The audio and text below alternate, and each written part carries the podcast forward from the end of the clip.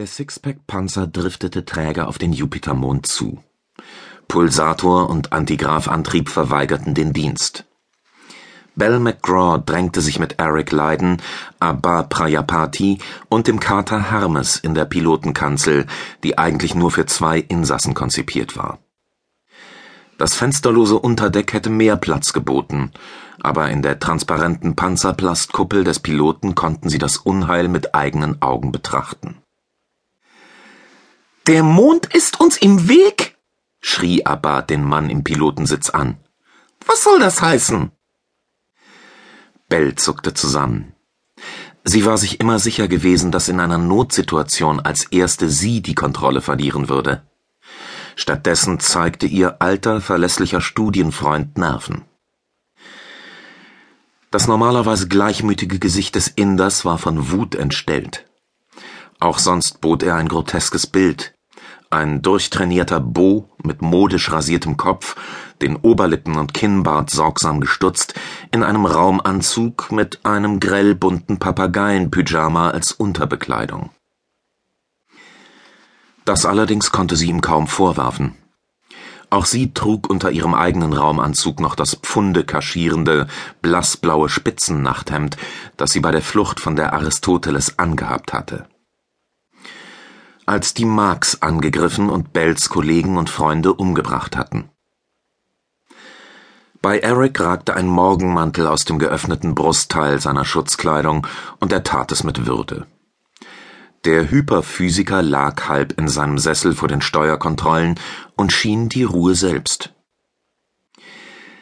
Physikalisch ist das zweifellos nicht ganz korrekt. Unser Weg hätte eigentlich an Io vorbeigeführt, wären wir nicht in seine Gravisphäre geraten.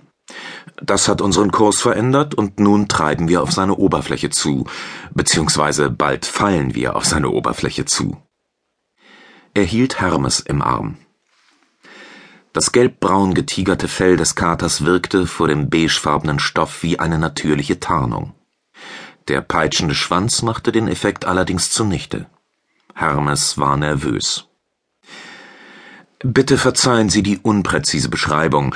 Ich habe nach einem Bild gesucht, das auch ein Biologe versteht. Bell sah, wie Abbas Hände sich zu Fäusten schlossen. Schnell trat die Astronomin zwischen ihre beiden Kollegen. Abba hatte Eric schon einmal einen Kinnhaken verpasst. Einen verdienten, wie sie zugeben musste. Ruhig, Abba. Eric, kommen Sie zum gleichen Ergebnis wie ich? Leiden sah sie an und lächelte. Es ist eigentlich ein ganz lustiges Rechenexempel, sagte der Physiker. Die Schwerkraft von Io beträgt etwa ein Fünftel der Erdanziehung. Unser Fall beschleunigt sich also relativ langsam. Allerdings ist Ios Atmosphäre viel dünner, so dass es kaum bremsenden Luftwiderstand gibt. Im Endergebnis werden wir folglich so schnell aufschlagen, als fielen wir aus dem Weltraum auf die Erde. Ios Nachtseite füllte schon das halbe Sichtfeld der Pilotenkanzel.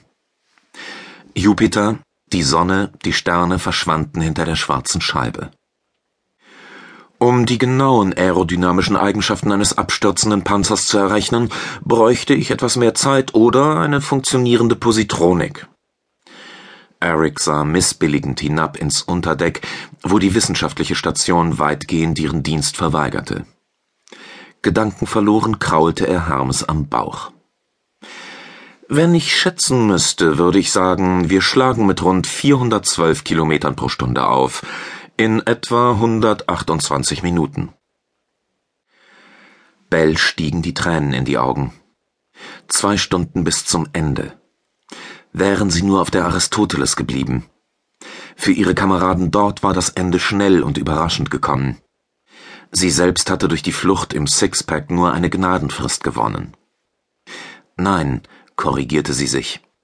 Es ist keine Gnade, zwei Stunden auf den sicheren Tod zu warten.